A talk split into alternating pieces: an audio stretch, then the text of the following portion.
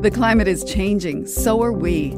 I'm Laura Lynch, and I host What on Earth. That's CBC's Climate Solutions podcast. Twice a week, we take you around the world to find the people who are trying to build a better future for all of us. We explore Indigenous science, new technologies. We talk openly about mental health and climate anxiety.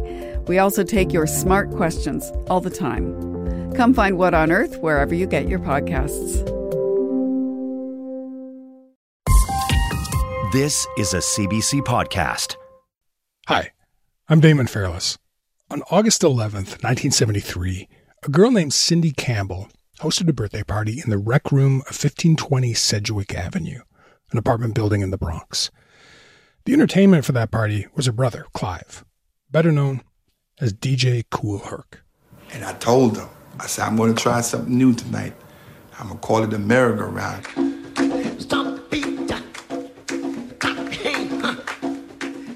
He was working the turntables, using this new technique he had perfected where he'd switch back and forth between two copies of the same record, using two turntables. And as the story goes, hip hop was born. Bongo rock was still no no no no vocals in it, and I would go into Baby Huey, you know, the Mexican.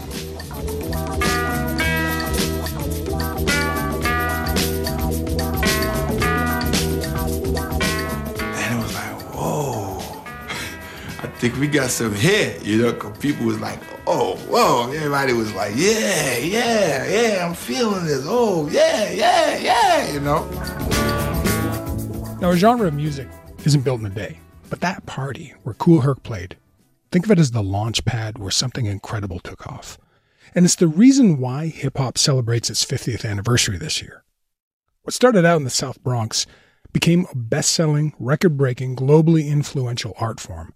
And along the way, it was scrutinized and debated. It challenged people's ideas of the black experience, and it also shaped politics and pop culture. A Florida jury says the rap group Two Live Crew can't be as nasty as they want to be if they want their records sold in stores. Gangster rap has become incredibly popular and profitable by selling lyrics about black on black violence to a young mainstream audience. They are selling explicit sex and violence to younger and younger kids, and they don't seem to, to care about any scars they leave. They take the money and they run. So, today we're going to talk about a few of the defining moments in the genre's 50 years with rapper, broadcaster, and hip hop scholar Shadrach Kabango. You might know him as Shad. Shad hosted the award winning documentary series Hip Hop Evolution.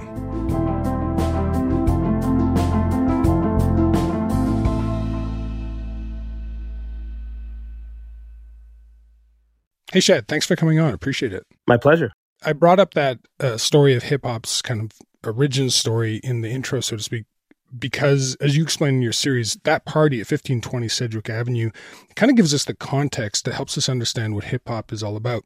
So I think it makes sense for us to start there too. So maybe you can t- help me understand what life was like in the South Bronx at the time, and, and I guess even more specifically, what was the music culture like? Yeah, so the South Bronx at that time was the poorest uh, neighborhood, not just in New York City, but in all of New York State. So you're talking about, you know, devastation, burnt out buildings is is very famously a, a characteristic of that neighborhood at that time, um, because the, the the buildings and the land was so uh, sort of depressed in terms of value that landlords would just burn down the entire building um, to get the insurance money. The fire statistics for New York are staggering.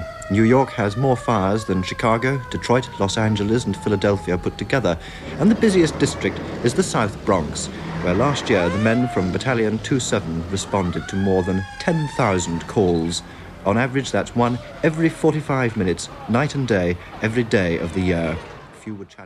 The city of New York was very poor at that time. So there was a lot of um, underfunding of schools, of after school programs, of music programs, um, which is important as it relates to the invention of hip hop, because as you said in the intro, this innovative way of using turntables, this was born out of kids not having access to, to instruments, to other mm. instruments, and turning the turntable that was invented just to be a means of playing recorded music into effectively an instrument. So, so let's go into the, the, the use of the turntable as an instrument, as, as you point out. Can you give me a sense of how it was being used in that context? DJ Kool Herc and these really these kids, they were 14, 15, 16. they discovered that there were particular sections on these songs that the dancers liked to dance to. Uh, what they called breaks, so instrumental breaks, little little eight bar, sixteen bar musical sections, and so they were trying to figure out a way to repeat those musical sections. And so, cool DJ Kool Herc, Grandmaster Flash, famously um, just after him, came up with these innovative ways of looping these sections of the records that the dancers uh, like to dance to that they called breaks, which is why they're called break dancers. And uh, they figured out how to loop it uh, seamlessly using two turntables. I go by the name of the Grandmaster Flash from Grandmaster Flash and the Furious Five. And the first phase of the break mixing I will show you is called the punch phase, where I will take the foot from the four bars of Billie Jean and just fake it in as such.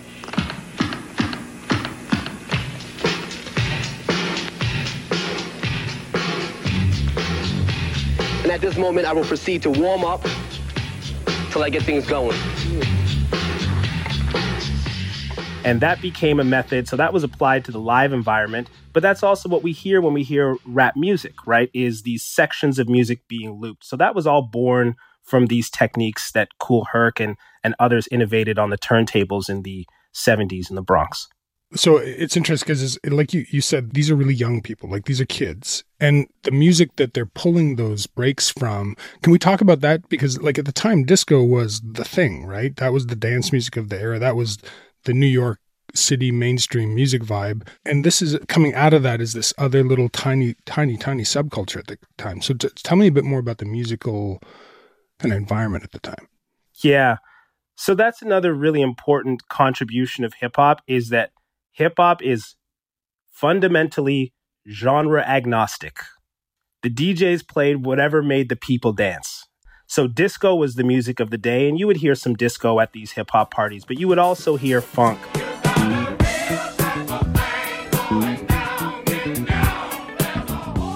You would also hear soul.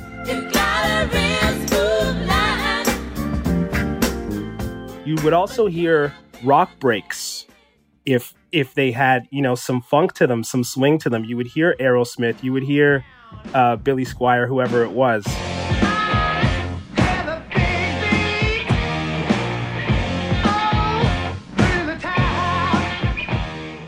Right, uh, Tom Tom Club, an offshoot of the Talking Heads.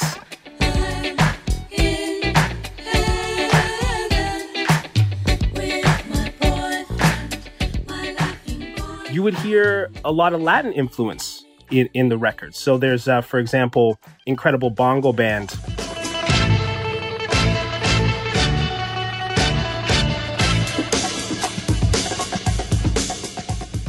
So it's really this melting pot musical culture, um, a bit of a response to disco because disco was, um, well, that was for the adults you the kids in the Bronx couldn't get into the disco parties. You had to be dressed up. You had to have money.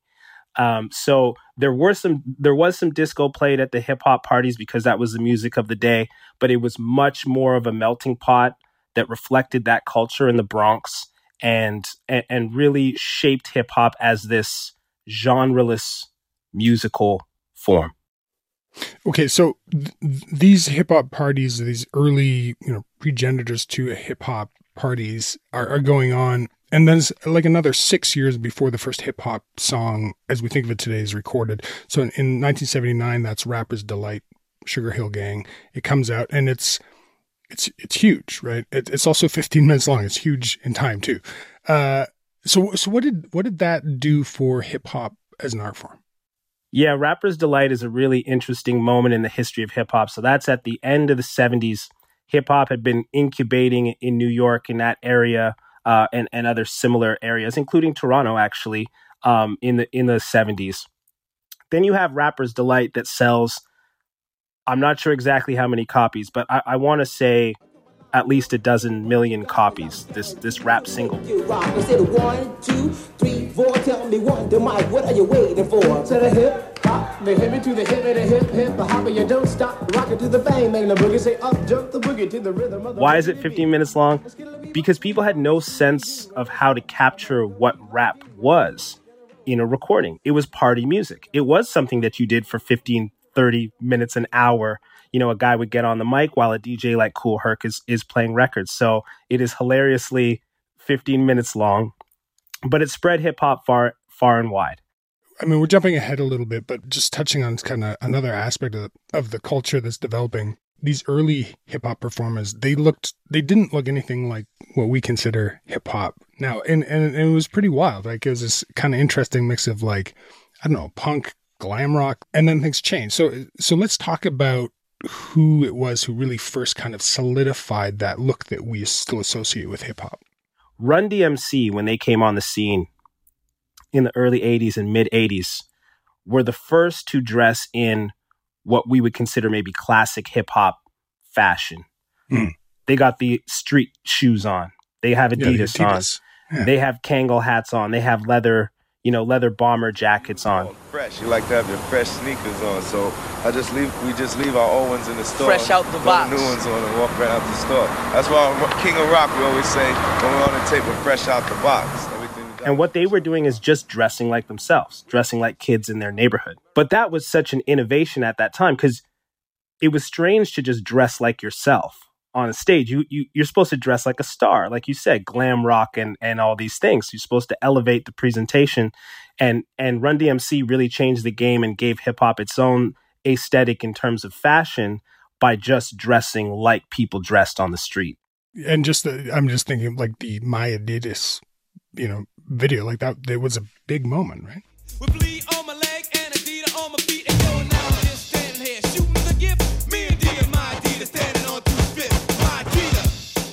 Huge moment. And you think about the excitement of communities seeing somebody really dressing like they do on a huge stage on a platform like MTV or or, or, big big stadiums uh, around America.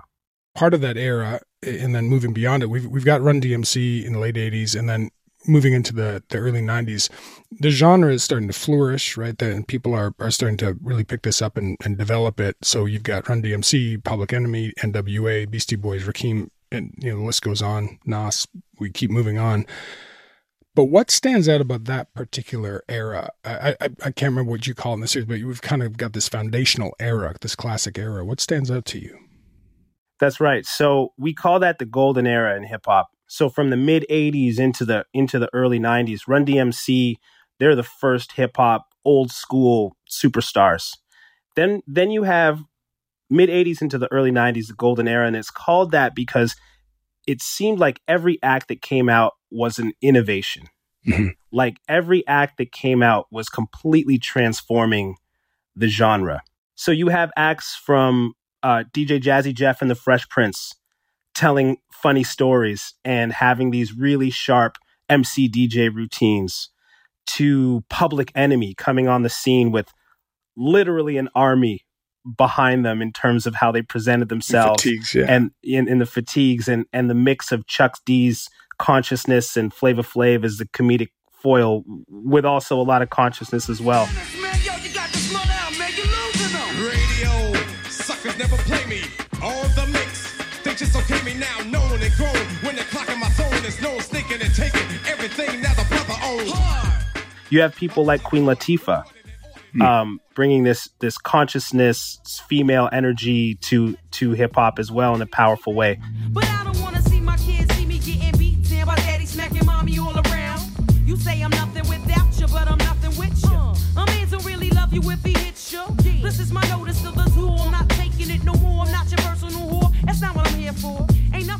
Then you have artists like Rakim. And Rakim is is like this BCAD moment in terms of lyricism. I go to Queens for Queens to get the food from Brooklyn. Make money in Manhattan and never been tooken. Go uptown to the Bronx and boogie down, get strong on the island, recoup and lay around. And actually, when we interviewed Run DMC for Hip Hop Evolution, I asked uh, uh, DMC Darryl McDaniels, who's from the old school. I said, "When you heard Rakim for the first time, what did you think?" And he said, "Oh, I knew we were done." Like that's how much of a shift each of these artists was bringing to hip hop. So that was really a a, a time of of flourishing and excitement around the around the music. A lot of creativity. and you talk you talk about almost like these quantum leaps between artists but but then you also see that kind of amplified on a grander scale when you look at like this this tiny little thing that that sprouted in the Bronx and it spreads locally, but then also across the country on the West Coast and later, you know, in the South, you you get this development, this like massive bounds of development from from region to region too. So so maybe we can talk a little bit about that part of the evolution. Hip hop is fundamentally New York culture, right? It was born it was born in the Bronx, and we talked a little bit about the cultural influences in terms of the social situation there, in terms of the musical culture in that place, and and it is very similar to other cities like Philadelphia, like Toronto at that time. So they were all kind of developing this thing we call hip hop. Um, but then, as that music was exported to some further regions, it starts to mingle with the local influences in re- some really interesting ways.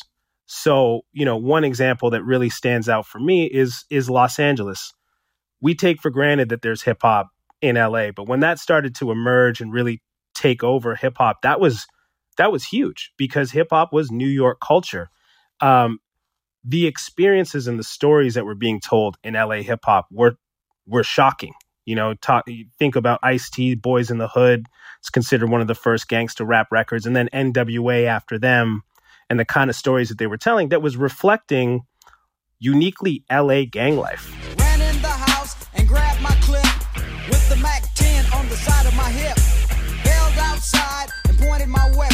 Just as I thought, the fools kept stepping.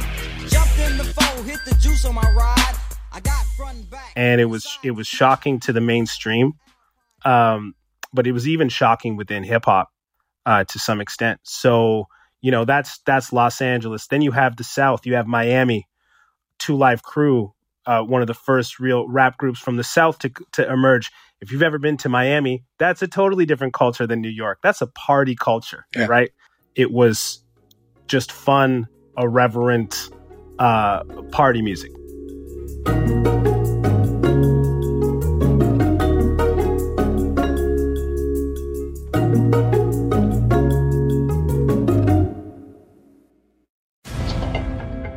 Hey, it's Jeff Blair. And I'm Kevin Barker. Join us for in depth coverage on everything surrounding the Toronto Blue Jays and the biggest stories across Major League Baseball with the best guests in the game and, of course, first class analysis. Ha! That's the smartest thing you've ever said, Jeff. See what I have to put up with? It's Blair and Barker.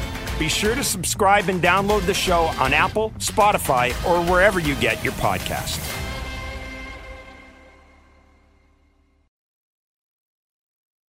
Let, us talk about this shocking nature of of the develop that you know hip hop's developing because it really comes into the mainstream and and it basically you know it, it clashes with the mainstream. So as it's growing in influence the scrutiny on it is also growing right? And we've got this this national campaign that starts up in the US in the mid 80s targeting this shocking music so to speak as you know labeling it as obscene and I'm thinking in particular of Tipper Gore, who's the uh, former wife of former U.S. Vice President Al Gore. She was a huge figure in this movement. These companies and some of these artists are engaged in cultural strip mining. They are selling explicit sex and violence to younger and younger kids, and they don't seem to, to care about any scars they leave. They take the money and they run. There are And even though all genres of music were kind of caught up in, in the lens of that scrutiny, hip hop was really a main target. So I'm thinking in 1990, we've got Two Live Crew's album Banned in the USA comes out, and it's the first to get this parental advisory sticker. We're too live, too black, too strong, doing the right thing and not the wrong. So listen up, y'all, to what we say. We won't be banned in the USA. And the album before that, As Nasty as They Want to Be, you know, the cover art is them lying on a beach with like four almost naked, you know, bikini clad women there as part of this party culture you talk about. That album's the subject of a trial. Can can you kind of walk me through that? Yeah. So again, this can be hard to imagine, but that uh, album was deemed illegal to sell. There was a record store owner that was arrested for selling that al- selling that album. It was deemed illegal. A Florida jury says the rap group Two Live Crew can't be as nasty as they want to be if they want their records sold in stores. In what's being called a landmark case, the jury convicted a record store owner on obscenity charges for selling a Two Live Crew album, an album banned by a federal judge because of its lyrics. Charles Freeman was right, and it took an appeal. It took Henry Louis Gates, the the famous um, Harvard professor, testifying to the inspirations to the culture behind that music. It, it, was it's Miami party culture. It's also a culture of uh, of comedy, uh, black comedy records that were that were going around the South at the time. So it took all of that to even make it legal, literally. So that that was a, a victory that was won by hip hop for all of music. And, and we see that we see the the effect of that still right in terms of like like artists like Megan Thee Stallion, Cardi B, you know, artists who are making overt sexuality, what what would have been termed then as obscene, part of their their persona, part of their art, right? Yeah, absolutely. I think of Lil Nas X as a recent example as well with his his Montero um, campaign, you know, and there's a lot of controversy around that. That victory to number one has not come without controversy as the video's satanic theme and homoerotic displays of affection have caused quite the reaction online and beyond. But we would still never imagine that it would be banned outright. And uh, wasn't that long ago that music, uh, hip hop music, was outright banned. And so that was a, a victory that had to be uh, fought and won. Okay, just, just kind of switching tack a little bit. Let's also talk about the money because hip hop becomes incredibly lucrative over time, and you can see that like physically with the jewelry, you know, artists wear. Bling is now a term everyone uses. Yeah. So how did money affect the evolution of the genre? Yeah, in in in so many ways. So hip hop was always culture, you know, initially. Mm-hmm. And what artists aspired to be because there wasn't a big industry was just the best hmm. the best, the most innovative, the most creative. And that's why we had that golden era of hip hop that we were talking about earlier with all these stylistic innovations, because there wasn't much of an industry around the music. When there was, getting into the 90s, this is becoming a very popular musical form, eventually the most popular musical form. It did shape the music. People had more hmm. commercial considerations, and it became less of a culture and more of an industry. And by by that, what I mean is the aspects of the culture that were less lucrative started to fall to the wayside or started to become marginalized, started to become more kind of fringe and less central. So you started to hear less consciousness in the mainstream mm-hmm. music. And what you heard a lot more of in the mainstream was kind of more pop sounding, uh, whatever was selling. I mean, that's the logic of industry is whatever is selling, you create and sell more of that, and whatever's not selling as much kind of gets bumped to the margins. Uh, but in terms of culture, some of that stuff in the margins is, is really important to kind of the totality of it, to the actual culture of the thing.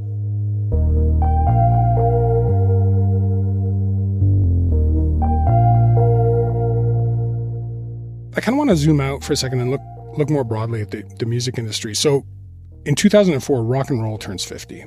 And the music industry then was in a really different spot back in the 2000s, like early 2000s. So this is before streaming. A lot of things have changed. So maybe for, as kind of the first line of thought here, maybe we can talk about what the industry conditions were like for rock and roll back then when it turns 50. What, what was the industry like? Yeah, and I think that's a really interesting comparison to make. So 2004, I would say in terms of rock music, just before that, there was quite a bit of anxiety about whether or not this is the end of rock music. So Radiohead had put out OK Computer and Kid A, and it seemed to signal that rock music was maybe done. Um, but then you have this explosion that happened with the Strokes and some other band. Uh, um, mm-hmm. Trying to think, the White Stripes and, yeah. and, and artists yeah. like that, bringing some more energy back into the genre. Also, in terms of the industry, this was just post Napster, so downloading has really disrupted the traditional music industry. Napster is enabling millions of people to get free music with just a few keystrokes at their computers. The idea is deceptively simple. It's called file sharing. And so you have this independent movement of music that's starting to develop around that time too that's also bringing a lot of energy. The other thing I think in terms of comparison by that point in the history of rock music, rock had subdivided into all of these different interesting subgenres, right? You had punk rock, you have heavy metal. People were talking a lot about indie rock at that time. Hip hop, by comparison, I think is still sort of talked about as this one uniform thing. Mm-hmm. It doesn't have the same, I guess, system of subgenres or, or way that we conceptualize it, even though the music really has evolved Mm-hmm. in that way. If you think about an artist like Kendrick Lamar and what he's doing creatively and conceptually versus uh, a new younger artist like Yeat, for example, like you can hardly compare the two. What their what their creative sort of aspirations are are so different, and yet we still talk about them like under this uh, one umbrella of hip hop as if they have the same creative goals. You know, so so that's a that's a big difference um, to me that I think is not good for hip hop. I think we really need to start to think about hip hop. We need to have the the proper respect for hip hop like we do for rock music in order to think about artists differently, think about um, uh, these subgenres a little bit differently. And then the industry is in a very different place, right? 2004, as you said, there was no streaming. And now we're we're fully in the streaming era. We've been there for about a decade, Mhm. and and hip hop has proven to be really popular uh, on streaming. So, yeah, it, it, it's interesting to to look at the two, uh, you know, very important genres um, in popular music and and where they were at at 50 years in. And, I, I- I guess just a little further, like on those differences, And I guess I'm asking you to speculate or prognosticate in an impossible way, but but I'm curious about the longevity. Like, what do these differences mean for hip hop going forward? Do you think? Well, streaming definitely is going to help the longevity of any genre, right? Because stuff can literally live. Uh, I mean, at least right now, we're imagining that it, it will live forever on streaming these different songs, right? Um, it does some interesting things to the history uh, and the way that history is kind of archived. So, the example that's coming to mind is De La Soul, who this year just finally got their music. This is a very important uh, art, uh, act in terms of hip hop, but their music wasn't on streaming because of some complicated legal issues. Their music wasn't on streaming until this year. So, you know, what that does in terms of preserving the history properly, uh, sort of archiving, streaming presents some potential challenges. Um, the other thing I think of in terms of longevity, so 50 years of rock and roll. Well, when rock and roll started, I don't think people were really talking in terms of, oh, this music is just going to be a fad. It's not going to be around. But that really was the conversation with hip hop for 10, 20 years, maybe, um, into hip hop. And so for hip hop to reach 50 years, to me, feels like a greater milestone because of how much it was um, debated and dismissed for probably about half of its existence. Um, it makes 50 years feel like um, that much more significant of a of a milestone. And then, um, as I was sort of saying as well, you know, 2004, a couple years prior, they thought rock and roll was maybe dead, and hip hop seems to be uh, thriving as much as ever. Um, 50 years in, so that's another to me interesting point of comparison. Just before you know we part ways here, you know, as an artist, you've talked to some incredible people. Is there a moment in these 50 years of hip hop that that kind of left a, a big impact on you personally? Well, one thing I was struck by working on on the series um, was really how young artists are in hip hop and what they're able to do at such a young age. I'm thinking of Grandmaster Flash all the way at the origins. So at 13, 14 years old, he was uh, grabbing his parents' tools and going inside of mixers and turntables to see how they work, to actually change how they work in order to make this equipment do what he wanted it to do. You know, he was 13, 14 years old. He was uh, cutting slip mats out of felt. There weren't slip mats for turntables. That's something that you put Yeah. on top of the platter between the record and the and the platter. He was cutting that out of felt uh, on on the floor in his in his parents' apartment because he had figured out that that material is is the right material to allow the record to spin, but allow him to manipulate the record with his hand without damaging the record. Um, so all these innovations coming from kids. I think about Tupac, uh, who died, uh, I want to say, in his mid twenties. 24, and 25, right? the kind of music that he was making, how prolific he was, the kind of consciousness that he brought at such a young age. You know, what what would he have been doing uh, now if if he was still alive? So um, that's one thing that has that has stayed with me, kind of you know throughout my life as a as a fan and and as someone that makes hip hop, but also working on these on this series. It it was just reinforced for me how amazing young creativity is in this form. I can't think of a better spot to end it than that. That's great. Shad, thanks so much for coming on. Yeah, no problem. Yeah, thanks. Appreciate it.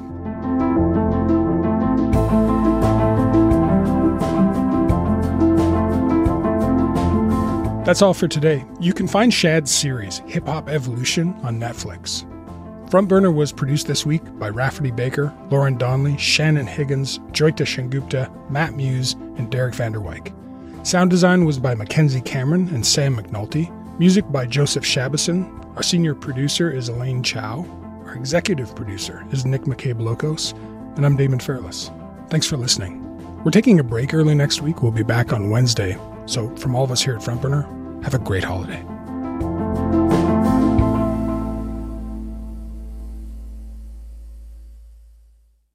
For more CBC podcasts, go to cbc.ca slash podcasts.